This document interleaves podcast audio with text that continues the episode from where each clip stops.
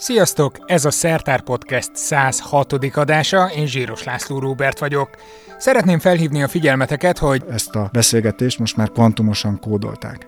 Vagyis ezt még nem, de azt, amiről lesz szó, azt már igen, mert hogy... Itt érkezünk meg, általánosabban úgy mondhatjuk, hogy kvantum technológiához. A mai adás erősen kvantum túlsúlyos lesz, bár... Az benne van az elméletben, hogy olyan nem lesz, hogy egy macska egyszerre legyen egyik helyen, meg a másik helyen. De azt ugyanakkor el tudjuk érni, hogy... Hogy az ember megszeridíti ezeket az atomokat. Tehát úgy bánik velük, mint zsonglőr a teniszlabdákkal. De hogy hogyan? Arról Domokos Péter akadémikussal beszélgettem, az MTA Wigner Fizikai Kutatóközpontjában működő kvantumoptika kutatócsoport vezetőjével. Ha tehetitek, egy jelképes havi összeggel fizessetek elő a Szertár Podcastre a patreon.com per szertár oldalon. Persze akkor is hozzájuthattok az összes adáshoz és a kapcsolódó jegyzetekhez, ha ezt nem teszitek, viszont így nagyban támogathatjátok azt, hogy minden héten új szertáradás jelenhessen meg a kedvenc podcast appotokban, vagy a Soundcloud fiókotokban, mert hogy feliratkoztatok rá, ugye? Na mindegy. A támogatásokat, a feliratkozásokat és a megosztásokat köszönöm szépen, de most vágjunk bele az eheti témánkba. Ha valami középszerű science fiction regényt szeretnék írni, és azt szeretném, hogy legyen benne valami hangzatos dolog, akkor annak biztos valami kvantum nevet adnék, csak azért, mert az nagyon menőnek hangzik.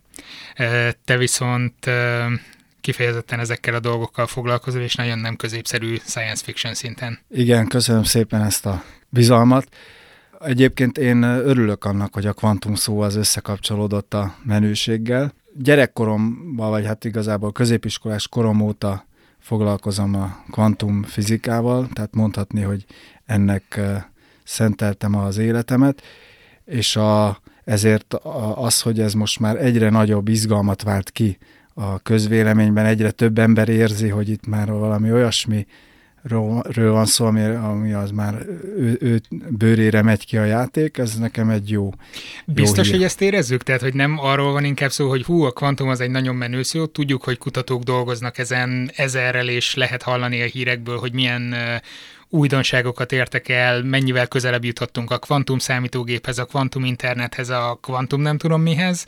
Ugyanakkor nem biztos, hogy tudjuk, hogy miről van szó. Legfeljebb jókat mosolygunk azon, hogy eh, ha berak valaki egy vicces mémet arról, hogy egy macska van a dobozban, vagy nincs benne, vagy Schrödinger neve bármilyen néven felmerül mondjuk egy állatorvosi rendelőben.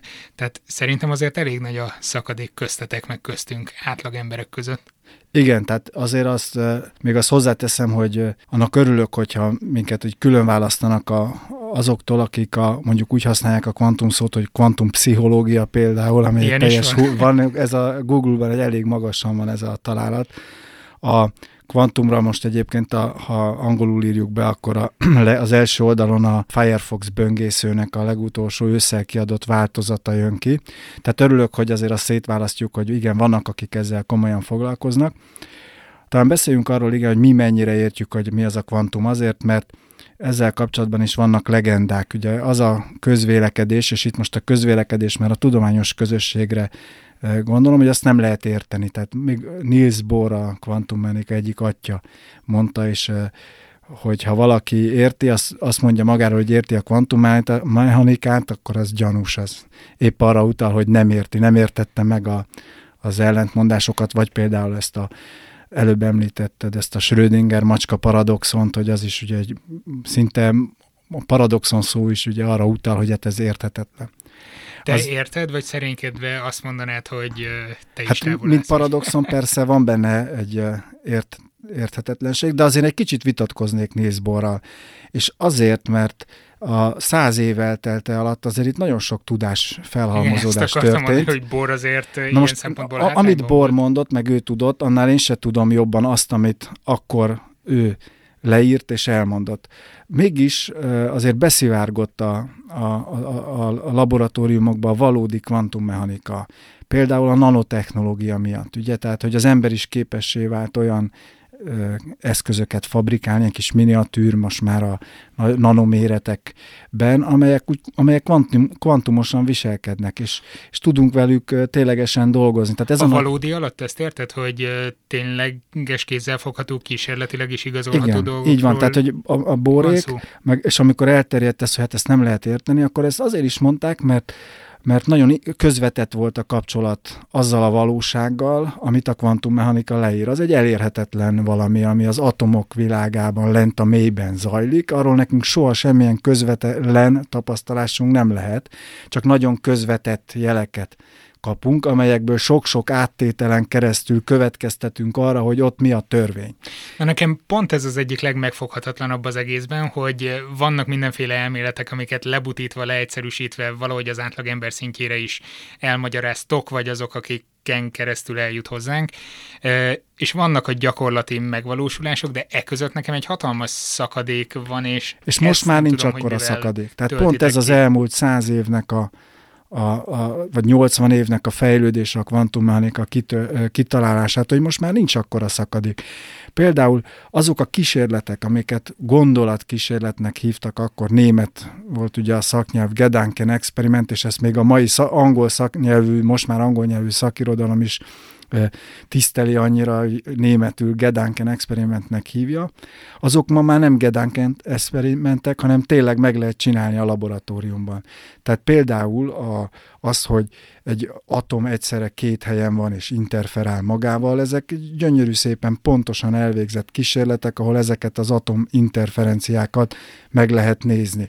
Még a Schrödinger macska kísérletet is meg lehetett csinálni, persze nem Még macskával, nem macskával. persze nem macskával, hanem lehet keresni olyan ö, objektumokat, amelyek, vagy, amelyek már azért nagyok, tehát már a, a mi számunkra is úgy elkezdenek láthatóvá válni.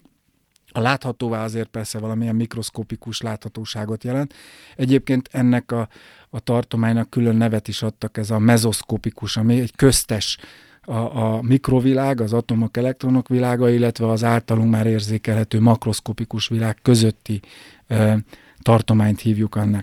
Azt hogy kell elképzelni, ott felváltva, felváltva az nem a legjobb szó, de ott, ott egyszerre érvényesülnek a kvantum jelenségek, illetve a nagyobb makroszkopikus világnak a törvényszerűségei? Azt tudjuk, hogy valahol el kell tűnjön ez a, ez a rejtélyes szuperpozíció, hiszen azért azt és ezt maga az elmélet, tehát az, az benne van az elméletben, hogy olyan nem lesz, hogy egy macska egyszerre legyen egyik helyen, meg a másik helyen, tehát egy bizonyos szint fölött nem.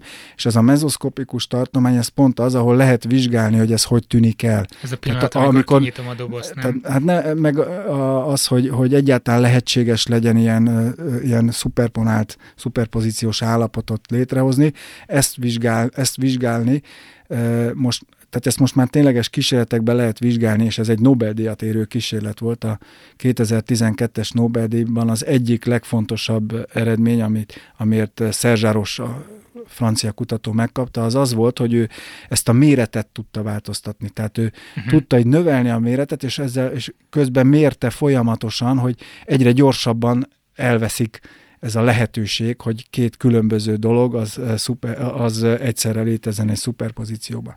Ugyanakkor operatív most már ez a megközelítés, tehát meg lehet építeni azt a rendszert, ahol ez eltűnik, vagy lehet keresni azokat a határokat, hogy, hogy itt tűnik el, és lehet-e egy kicsit tovább menni, lehet-e egy kicsit tovább menni.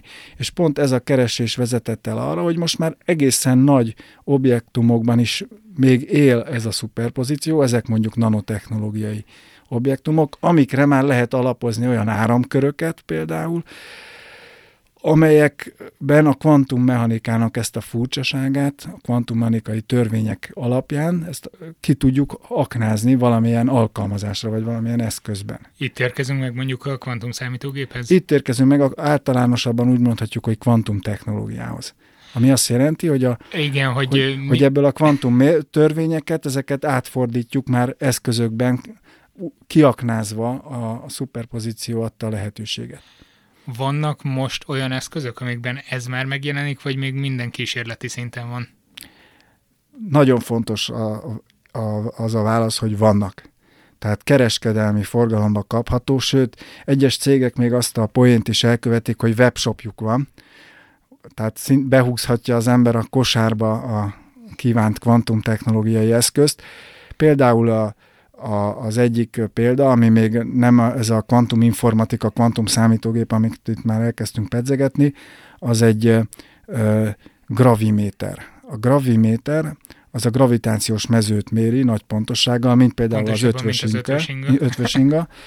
Itt egy atominterferométert használunk, tehát ugye az atomnak van tömege, a, a, az az interferencia, amikor saját magával interferál, akkor ez a mintázat, ez nagyon érzékeny a éppen ott helyben, adott helyben lévő gravitációs mező nagyságára.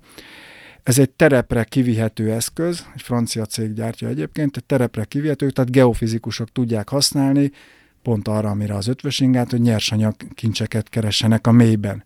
Na és ötvös mennyivel hamarabb meg tudta csinálni, Igen, és ez is ez most így van, ez meg pontosabb, tehát nagyobb mélységben ö, lehet esetleg mezőket találni, illetve innen már a geofizikai kérdésekhez érkezünk, amikhez én nem értek, de ezt az eszközt meg lehet venni, ha valaki megrendeli, akkor várni kell rá egy picit, de mondjuk kevesebbet, mint egy személyautóra, tehát viszonylag gyorsan ezt legyártja neki a francia cég. Na jó, de átlagemberként én nyilván arra leszek kíváncsi, hogy mikor fog tudni ez a technológia az emojikat ö, ö, a saját képemre formálva elküldeni egy üzenetet.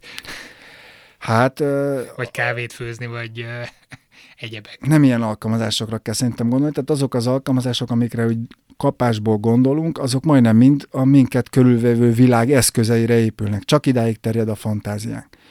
Ez, ezek trükkösebb alkalmazások lesznek, illetve van még egy korlátozó tényező, hogy egy mondjuk egy kvantummechanikai eszköz, amit működtetni akarunk, az mindig igényel egy olyan környezetet, amit azért az utcán nem kapunk meg tipikusan. Tehát például ezek az áramkörök, amiket az előbb mondtam, ezeket nagyon alacsony hőmérsékletre kell hűteni. Itt millikelvin hőmérsékletekről beszélünk, tehát az abszolút zérus fölött két nulla, és akkor utána jön az első nem nulla tizedes jegy. És ti is ilyenekkel dolgoztok, vagy ilyeneket? Ilyenekkel a Budapesti Műszaki Egyetemen dolgoznak, Csonka Szabolcs csoportja, illetve Simon Ferenc csoportja két különböző rendszeren. Ők ilyen kriogenikus, tehát nagyon alacsony hőmérsékletű kísérleteket végeznek. Na most ezt nem lehet az utcára kivinni, nem lesz mindenkinek a zsebébe egy ilyen kis hűtőszekrény, ami ezt a hőmérsékletet eléri. Tehát maguk a Sok gépek azok, maguk maguk a gépek azok valahol helyhez kötöttel lesznek, kutatóintézetek, egyetemek alaksorában, vagy szolgáltatóknál, amikor ez már piacá válik. Tehát mi csak elküldhetünk nekik egy feladatot, és a feladat eredményét kapjuk meg. A feladatot elküldhetjük klasszikus kommunikációs csatornán, tehát mondjuk a mobiltelefonunkról, de lehet, hogy majd egyszer valamilyen kvantumos csatornán is elküldhetjük. Mind a kettőre tudok példát mondani. Például, ha lenne egy kvantum számítógépünk, ami már most is van, csak most még nem elég nagy, amelyiken olyan optimalizációs feladatokat lehet megoldani, amire a mostani számítógépek nem alkalmasak. Például, az például ut- kódot feltörni. Például az utazó ügy, azt kódot feltörni, hogyha mindjárt ebbe, a, de mondjuk egy, vegyünk egy szeri ártatlanabbat. Az Jó, utazó ügynök az problémája. részét azt, azt, azt hagyjuk későbbre. Az utazó ügynök problémája az egy az egy gyönyörű szép feladat, ugye, hogy egy ügynöknek be kell járni városokat, mindenhova kell, el kell jutni egy viszonylag bonyolult hálózatba. És mi az optimális útja, hogy a legrövidebb úton járja be ezt a hálózatot, és ez egy matematikai értelemben nehéz probléma. Egy ilyen optimalizációt egy kvantum számítógép nagyon gyorsan el tud végezni. Tehát az ügynök elküldheti a Androidjáról a a Budapesti Műszaki Egyetem számítógépére ezt a feladatot, ahol ezt megoldják neki, kiszámlázzák, és már meg is kapja az optimális útvonalat. Tehát bárki, aki majd tud adni egy jó feladatot ennek a gépnek, az tudja használni a, a, ezt, a, ezt az eszközt.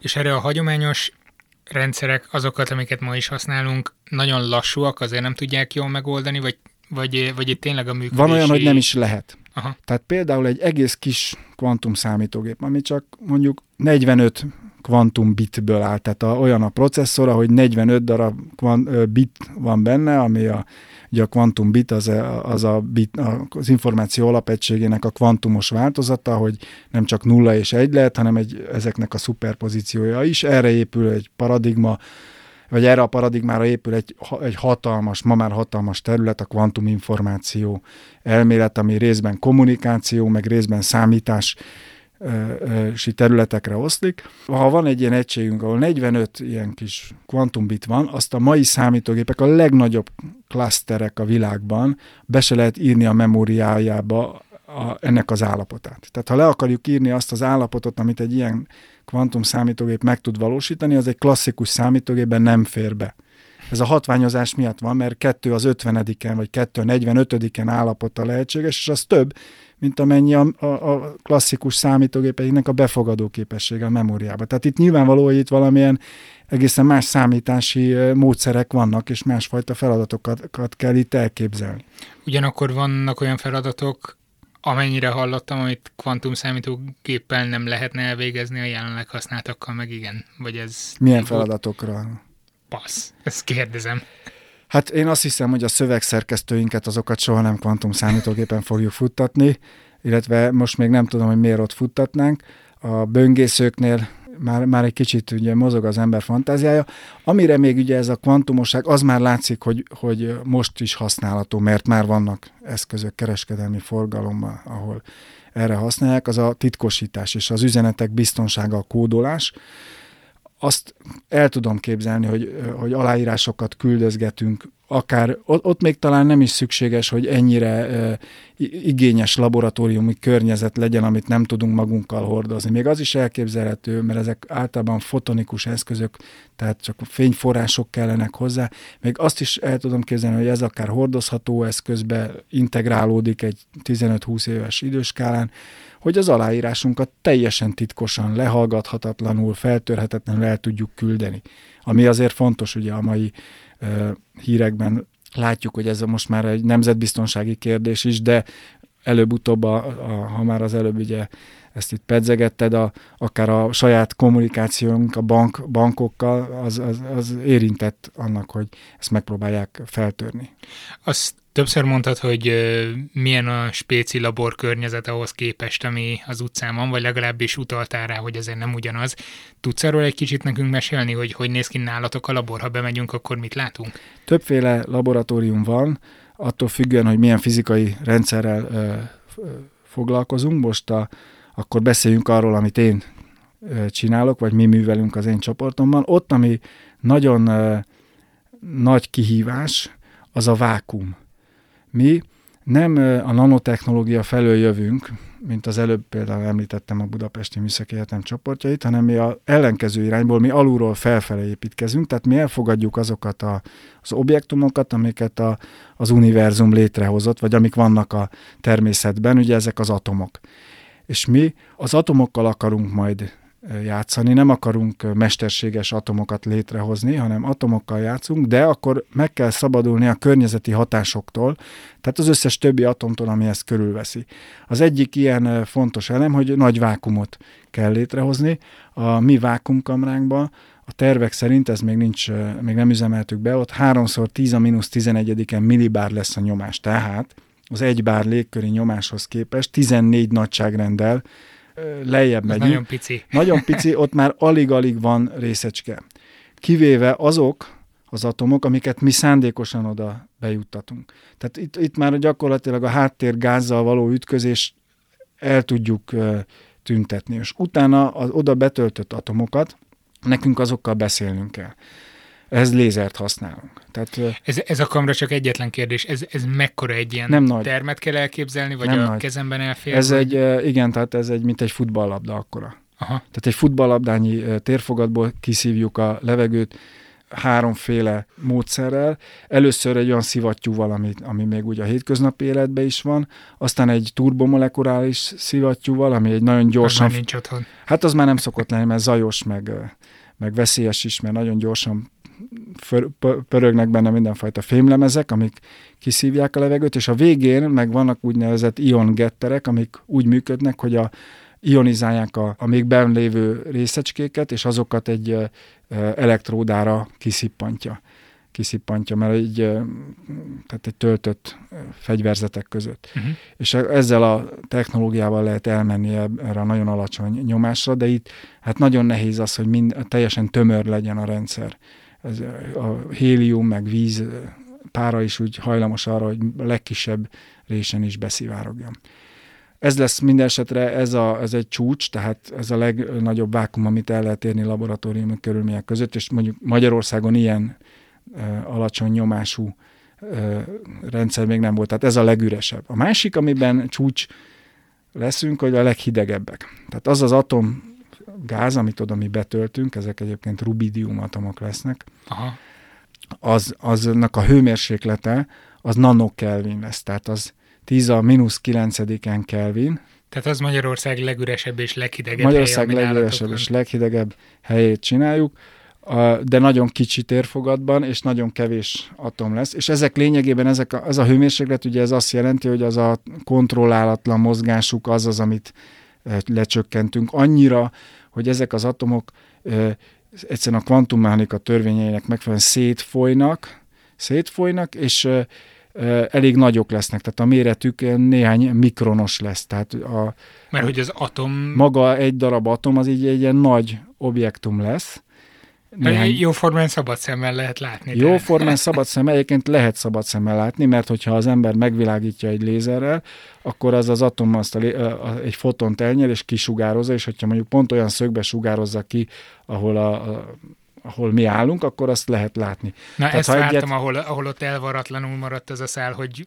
lézerrel kommunikáltuk igen, az atommal, igen. akkor így, hogy rávilágítottuk. És, na, és akkor viszont itt van még egy, egy fontos lépés, a, a, ennek az, ami nagyon nagy nehézség, hogy az, hogy ezt a atomokat oda betöltsük és ott tartsuk, ehhez nagyon nagy stabilitásra van szükség, mechanik, rezgés stabilitásra, a, az összes eszköz, amit használunk hozzá, lézerek, meg mágneses terek, azoknak az áramforrásai, azokat nem lehet csak úgy a hálózatba bedugni, hanem nagyon fontos az, hogy zajszűrést végezzünk az összes ilyen elektronikai eszközön. És a harmadik összetevő az pedig maga a lézerek, hogy nagyon pontosan be kell állítani a hullámhosszukat olyan pontosan, ahogy ha mondjuk veszek egy lézert, akármennyi pénzt fizetek érte a piacon, az nincs így beállítva.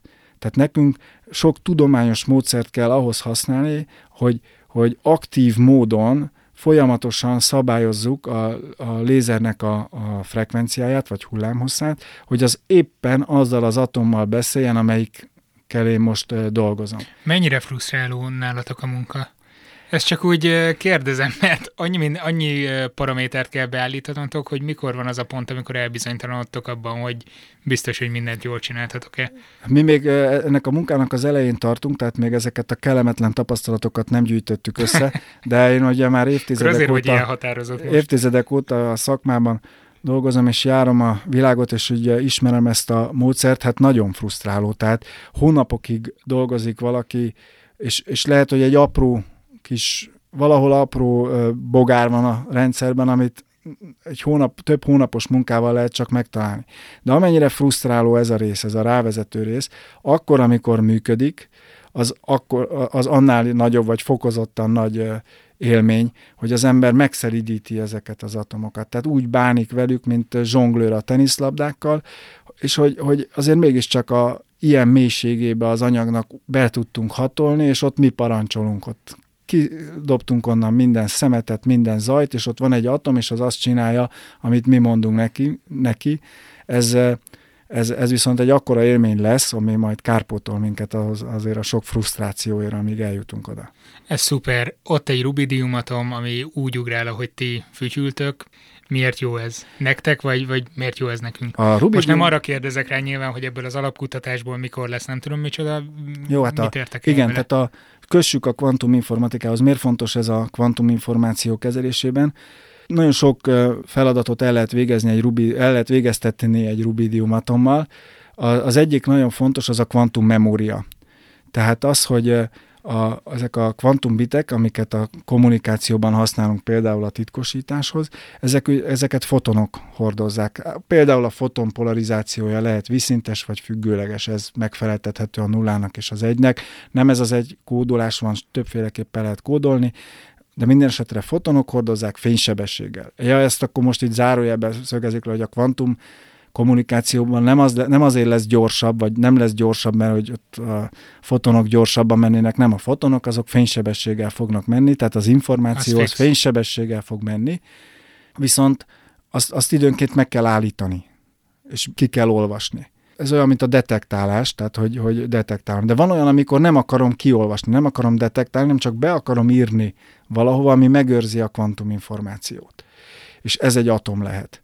Tehát az mm-hmm. egyik legig, a jelenleg a legjobb kvantummemóriák azok ilyen rendszeren alapulnak, ahol egy atomba tudom beírni. Az atomoknak ki lehet választani olyan állapotait, ott ugye sokféle elektronállapot van, és ki lehet azok között választani olyat, amelyek nagyon hosszú ideig tárolják a, ezt az információt. Tehát a kvantummemória az egyik alkalmazási lehetőség, és egyébként a, mi pont ezt célozzuk, hogy szeretnénk képessé válni arra, hogy egy kvantumbitet, amit küldenek nekünk, azt mi ki tud, be tudjuk írni egy, egy ilyen atom-foton interfészbe, így nevezzük ez a mi zsargonunk erre.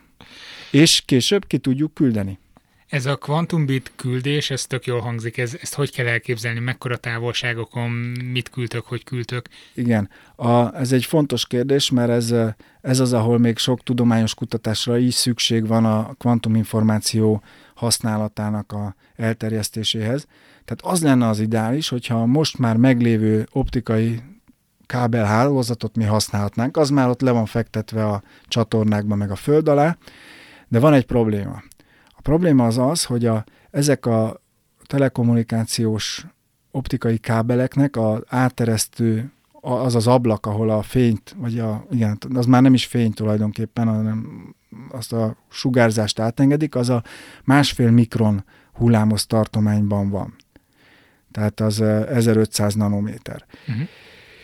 És ebben a hullámhoz tartományban nem tudunk olyan könnyen kvantumbitet csinálni. Tehát az egy feladat, hogy, hogy, hogy ki, találni olyan fizikai rendszereket, amelyek a már most meglévő kvantumbiteinket, azt ezen a hullámhoz tartományban ö, át tudják konvertálni. Ez megugorható feladat? Tehát vannak erre mutató... Megugorható, megugorható. Nem látszik, elvi, ne, nem látszik elvi akadály. Az, hogy mennyire nehéz lesz ezt a konverziót megcsinálni, az, az, az, egy, az még függ attól, hogy milyen ötletünk lesz, vagy azt nem tudjuk.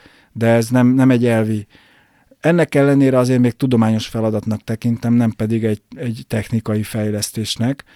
Ha, tehát itt még azért szükség van ötletekre, de megugorható. Egyébként ez, ezen, ez, ez egy, tényleg egy fontos. Mert a jelenlegi kábelekkel, mondjuk az én rubidium atomaim, azok csak néhány száz méterre tudnak Hát ez nem az elég gyenge. De most már a piacon lehet kapni olyan eszközt, és akkor ez megint az az eset, amikor csak oda kell menni a honlapra és behúzni a kosárba a webshopban, amelyik 100 kilométer távolságra tud ilyen titkosított információt küldeni. Az már elég jó, mert az már városon belül lehet használni. Egyébként bankok használják. Az első ilyen cég, aki Tehát ezt, akkor már használják. Ezt használják. Az első olyan cég, aki ezt meg ilyet épített, az egyébként egy svájci cég. Hát, de, de nem a bank. Hol máshol a bankok. De ez igen, így van, de egyébként ez véletlen. Tehát az a fizikus, aki teljesen alapkutatást végzett, és a kvantummechanika nem lokalitása izgatta, és az egyik leg élvonalbeli, az első ember volt ebben. Addig-addig fejleszgette ezt a, a kísérleteit, amíg eljutott oda, hogy hoppá, hát ez erre is jó, és egy céget alapítottak, és az a cég az azóta is az egyik, azóta már felzárkoztak mások, de ez még mindig az egyik vezető, és mivel Svájcban van, ezért rá tudták venni a bankokat, hogy ez egy fontos dolog, használják.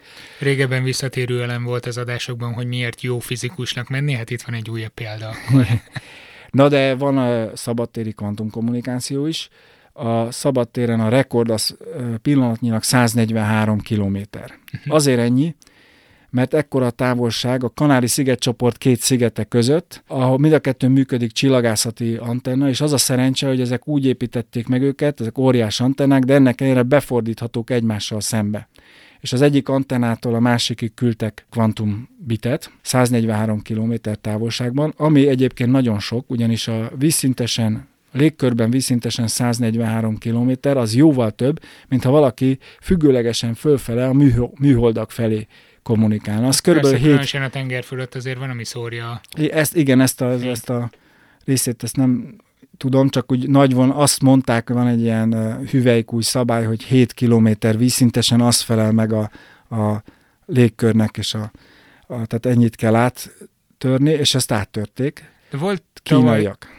Volt tavaly valami hír, és most mondod is a kínaiakat, hogy Ausztria és Kína Igen. között volt valami műhold közbeiktatásával valami Igen, kommunikációs tehát a, kapcsolat. A Micius nevű műholdra a kínaiak felvittek egy olyan eszközt, amit az osztrákok gyártottak, bécsi kutatók, és ez az eszköz tudott egy titkosított kvantum csatornát, kommunikációs csatornát létesíteni. Megcsinálták két kínai város között is, Peking meg Urumqi, aztán utána Peking és Bécs között generáltak egy olyan egy titkosított kódot, amivel egy Skype beszélgetést lehetett kódolni, úgyhogy a bécsi professzor Anton Zeidinger, aki egyébként egy hőse ennek a, a szakmának, és az ő egyénisége és a, a lendülete miatt lettek az osztrákok annyira jók, amilyen jók most ebben, és ő beszélgetett egy volt tanítványával, aki meg Kínában ült, ez egy kínai fizikus, és a, ezt a beszélgetést most már kvantumosan kódolták. Ezt még adás előtt mesélted nekem, mielőtt bejöttünk a stúdióba, hogy az osztrákoknál ugye itt van ez a professzor, és hogy mennyire hajtja előre a dolgot, meg Dán példát is említettél talán, talán hogy ők is élvonalban vannak. Magyarországon mi hogy állunk? Ez, ez majdnem minden kutatónál előfordul hát ez igen. a kérdés, nem csak neked szegezem. Persze, hát ez egy nagyon fontos kérdés.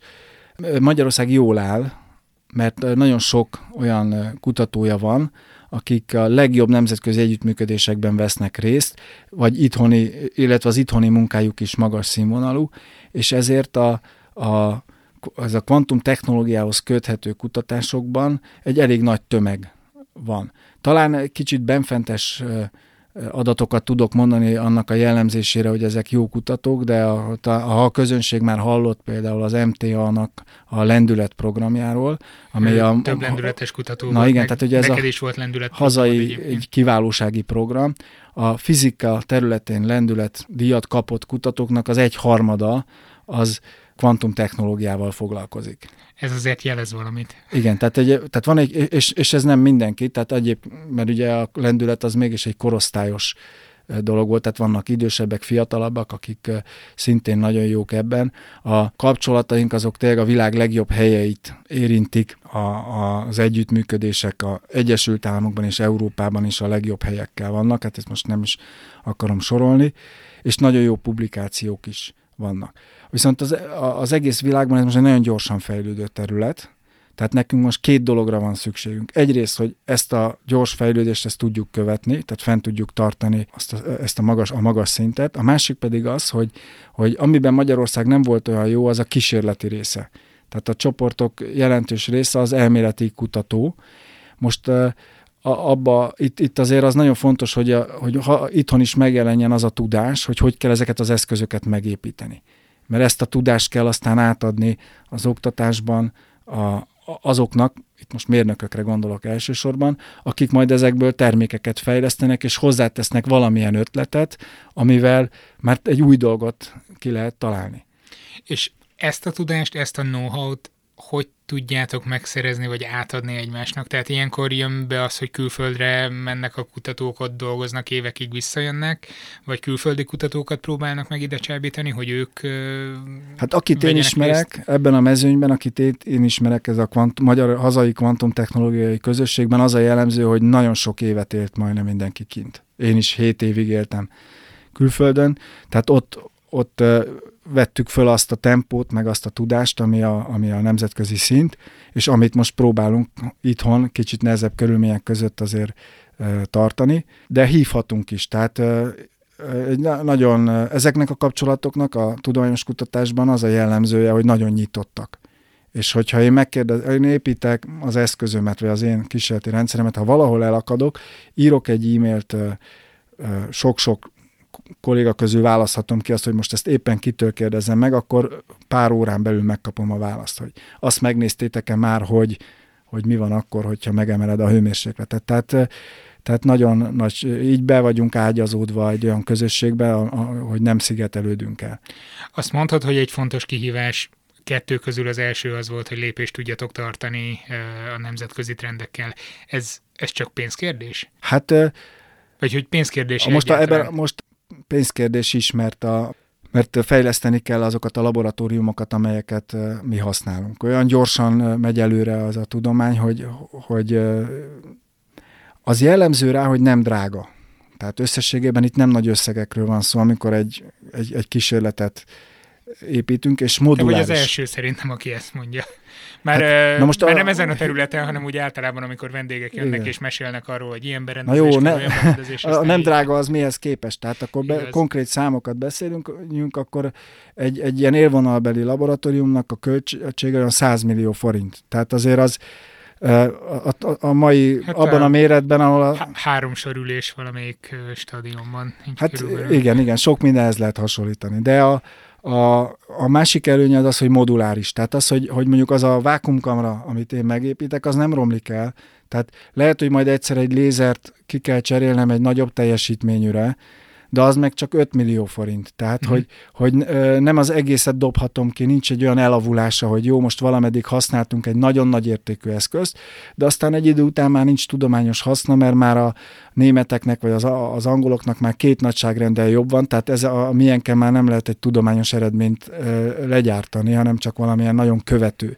Ez nem így van, mert nálunk mindig csak egy részét kell kicserélni. Nagyon nagy a, az emberi munkának a hozzáadott értéke a, a, a, azekhez az eszközökhöz.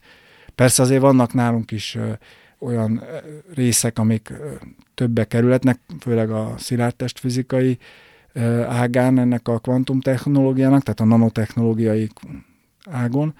A, ezek, amikor atomokkal operálunk, a, az én területemen ott azért az egy kicsit robosztusabb ebben a Persze, hát atomokból elég kevés is. Ingyen nem? adják. Az atomok azok ingyen vannak. Honnan szerzitek egyébként a rubidiumot? Hát azt lehet. Ha, ha már így. Hát egy ilyen kis üvegcsébe van egy rubidium folyadék, és annak a gőze, ezt venni kell. Tehát Aha. egyébként pont nem tudom, hogy hol bányásszák, de bizonyos elemeknél már probléma a, a, drágulás. Tehát van, a rubidium az pont egy olcsó, de mondjuk a litium, amit ugye használnak a... Szeditek a, szét az aksikat aztán. Az akkumulátorokba, ott az felnyomta nagyon az árát, úgyhogy a litium az egy nagyon érdekes elem, mert könnyű, tehát érdekes lenne ezeknek a kvantumos kísérletek szempontjából, de az sokkal drágább. Hát ott van még a periódusos rendszer elején, úgyhogy ö, nem nagyon tudom megkerülni azt az apropót egyébként, amik kapcsán mi elkezdtünk beszélgetni, és valahol ez a lépéstartáshoz is lehet, hogy kapcsolódik, hogy a héten, most ezt próbálnám visszadátumozni, hogy mikor jelenik meg ez az adás, mindegy, tehát ahhoz képest, hogy most beszélünk, tegnap volt egy sajtótájékoztató, ahol bejelentettétek, hogy létrejön egy nagy magyar konzorcium, ami kvantum technológiával foglalkozik. Erről tudsz nekünk mesélni néhány mondatot? Igen, tehát ez a Nemzeti Kutatási és Fejlesztés és Innovációs Hivatalnak a Nemzeti Kiválósági Programjának egy alprogramja.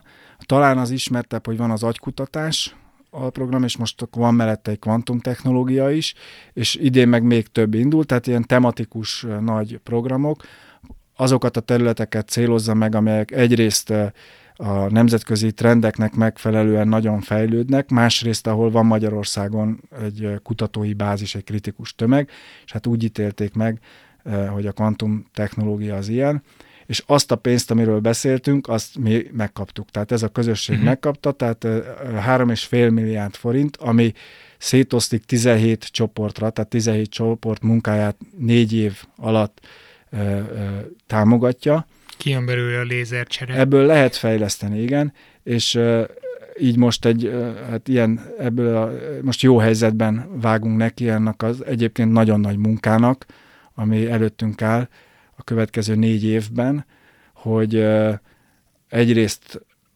legyen Magyarországon akkor kvantum információ, kvantum kommunikáció, tehát legyen olyan csatorna, amin kvantum információt tudunk küldeni, mondjuk egy prototípus, több prototípus, és képesek legyünk arra, hogyha bekopognak hozzánk a osztrákok, hogy hát ők szeretnének Bécsből küldeni kvantumbitet, akkor ezt meg tudjuk csinálni. Tehát ez a, az egyik cél, amit el akarunk érni. Ezen felül tudományos eredményeket akarunk elérni, például abban, hogy, hogy hosszabb távra, távolabb tudjunk fotonokat küldeni egy optikai szálban.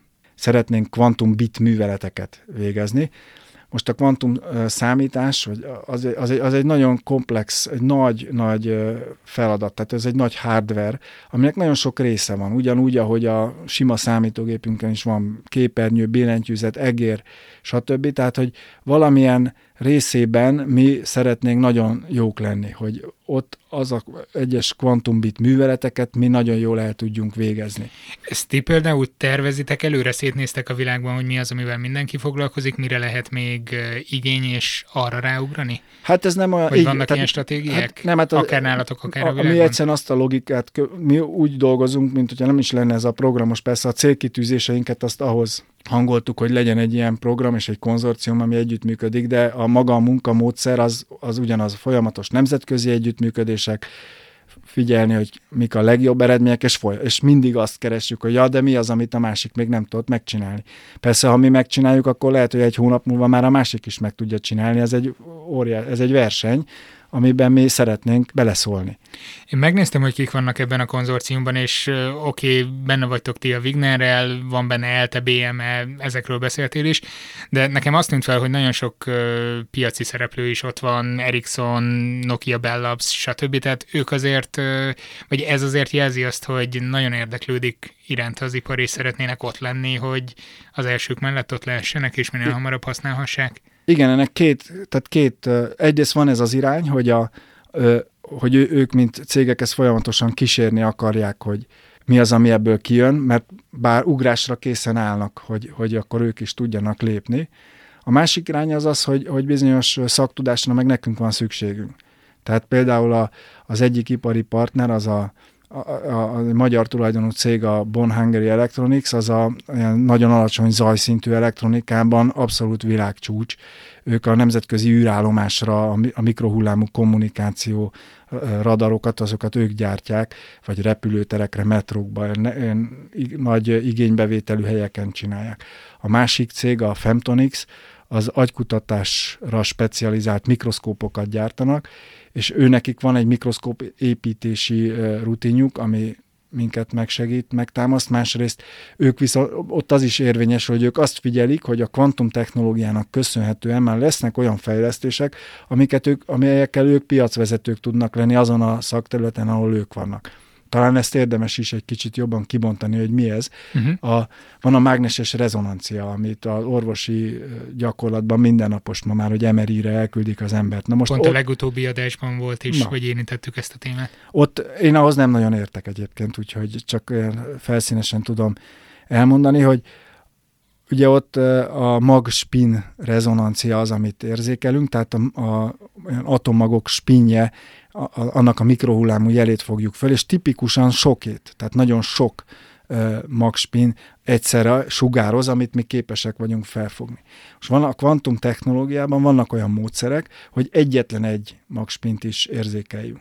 Tehát megkapjuk azt a felbontást, ami egyetlen egy spinnek a helye, tehát a térbeli felbontásban egy óriási előrelépést érünk. Leszűkítjük azt a területet, a lényegében egy mikrométer, köbb mikrométeres területre, hogy onnan fogjuk fel a, a, a sugárzást és azt a, a hatást, ami onnan érkezik, illetve ez a mágneses terek érzékelésére is egy alkalmas módszer. Tehát ilyet is fog fejleszteni a konzorcium. A, akkor folytatva azt a gondolatot a cégeket, ugye hát az Ericsson az a kommunikáció miatt ugye egyértelműen nagyon érdeklő. Érthető, hogy, hogy ők, ők, ők, ők komolyan foglalkoznak, és ami még nagyon érdekes, mert pont ezt a feladatot nem említettem, a Nokia Bell kapcsán viszont ide térhetünk, hogy mire használjuk a kvantum számítógépet is. Ez már talán a legelején is ez, beszéltünk erről, hogy, hogy ez egyáltalán nem triviális, és hogy nem gondolhatjuk azt, hogy majd a fizikusok fogják ezt kitalálni hogy mik azok az érdekes algoritmusok, amelyek, amelyeket eh, ha majd lesz egy ilyen hardware, vagy nagyobb lesz mondjuk úgy, hogy nagyobb lesz, akkor azt mire tudjuk használni. Egy fizikus tud mondani példákat, vagy egy vegyész is. Tehát például egy vegyész egy molekula szerkezet számolást, azt egy néhány bites, néhány kvantumbites processzorral jobban el tud végezni, mint egy normál számítógépen fizikus is tud mondani, csak ugye ezek nem azok a feladatok, amiknek a közvélemény tapsol, mert ez csak maga, ez a fizikusnak a szórakozása. Tehát az, hogy a, a, például az az utazóügynök problémája, a mesterséges intelligencia és a kvantum számítógép összeházasítása, ez, ez egy nyitott terület, ez önmagában egy kutatási terület, és akkor itt is nagy erőket vetünk be. Egyrészt az Ötvös Lórán Tudományegyetem csoportja ezen fog dolgozni, másrészt a Nokia Bell is ezen a ponton érdeklődik a kvantum technológia felé. A, a, a, ez a, ezt kvantum szimulációnak is szoktuk nevezni, hogy, hogy mi az, amit majd a, kiszámítunk. Ö, hova fog kifutni ez a projekt, vagy mikor? Hát négy éves, a, négy éves a, a, a projekt, és hát előbb említettem néhány fő célt, tehát hogy itt működő kvantumeszközeink legyenek, és ez, ez, ez egy nagy eredmény, nagy eredmény lesz, hogy, hogyha ide eljutunk. Köszönöm szépen, hogy megosztottad mindezt. Én örülök, hogy beszélhettem el. Ez volt a Szertár Podcast 106. része. Hogy ennyi adást megért a sorozat, az egyrészt annak volt köszönhető, hogy hétről hétre különböző kutatók, műszaki és oktatási szakemberek mondtak igent a meghívásra, másrészt pedig annak, hogy sokan támogatjátok egy 1-2 dollár körüli havi összeggel a műsor készítést. Köszönöm nektek! Ha még nem csatlakoztatok volna az önkéntes előfizetőkhöz, akkor a Patreon vagy patreon.com per szertár oldalon tehettek fel ajánlásokat, de ha csak hallgatjátok és megosztjátok másokkal is az adásokat, hogy minél több helyre eljuthassanak, az is oké. Okay. Meg az is, ha csak hallgatjátok, végül is ezért csinálom. Ha témát és vendéget szeretnétek ajánlani, vagy csak megjegyzésetek, hozzáfűzni valótok van, akkor a báziskukat szertár.com címen várom a leveleiteket, ne felejtsétek, hogy a soundcloud.com per szertár oldalon nem csak az adások hanganyagát találjátok, de percre, másodpercre lebontva le is szoktam jegyzetelni az elhangzottakból a címszavakat, hogy könnyebben megtalálhassátok a számotokra érdekesebb témákat. Úgyhogy iratkozzatok fel vagy Soundcloudon, vagy azon a podcast alkalmazáson, amit egyébként is szívesen használtok. Twitteren, Instagramon RBLC81, Youtube-on Laszlo Robert Zsíros néven találtok. Legyen szép hetetek! Sziasztok!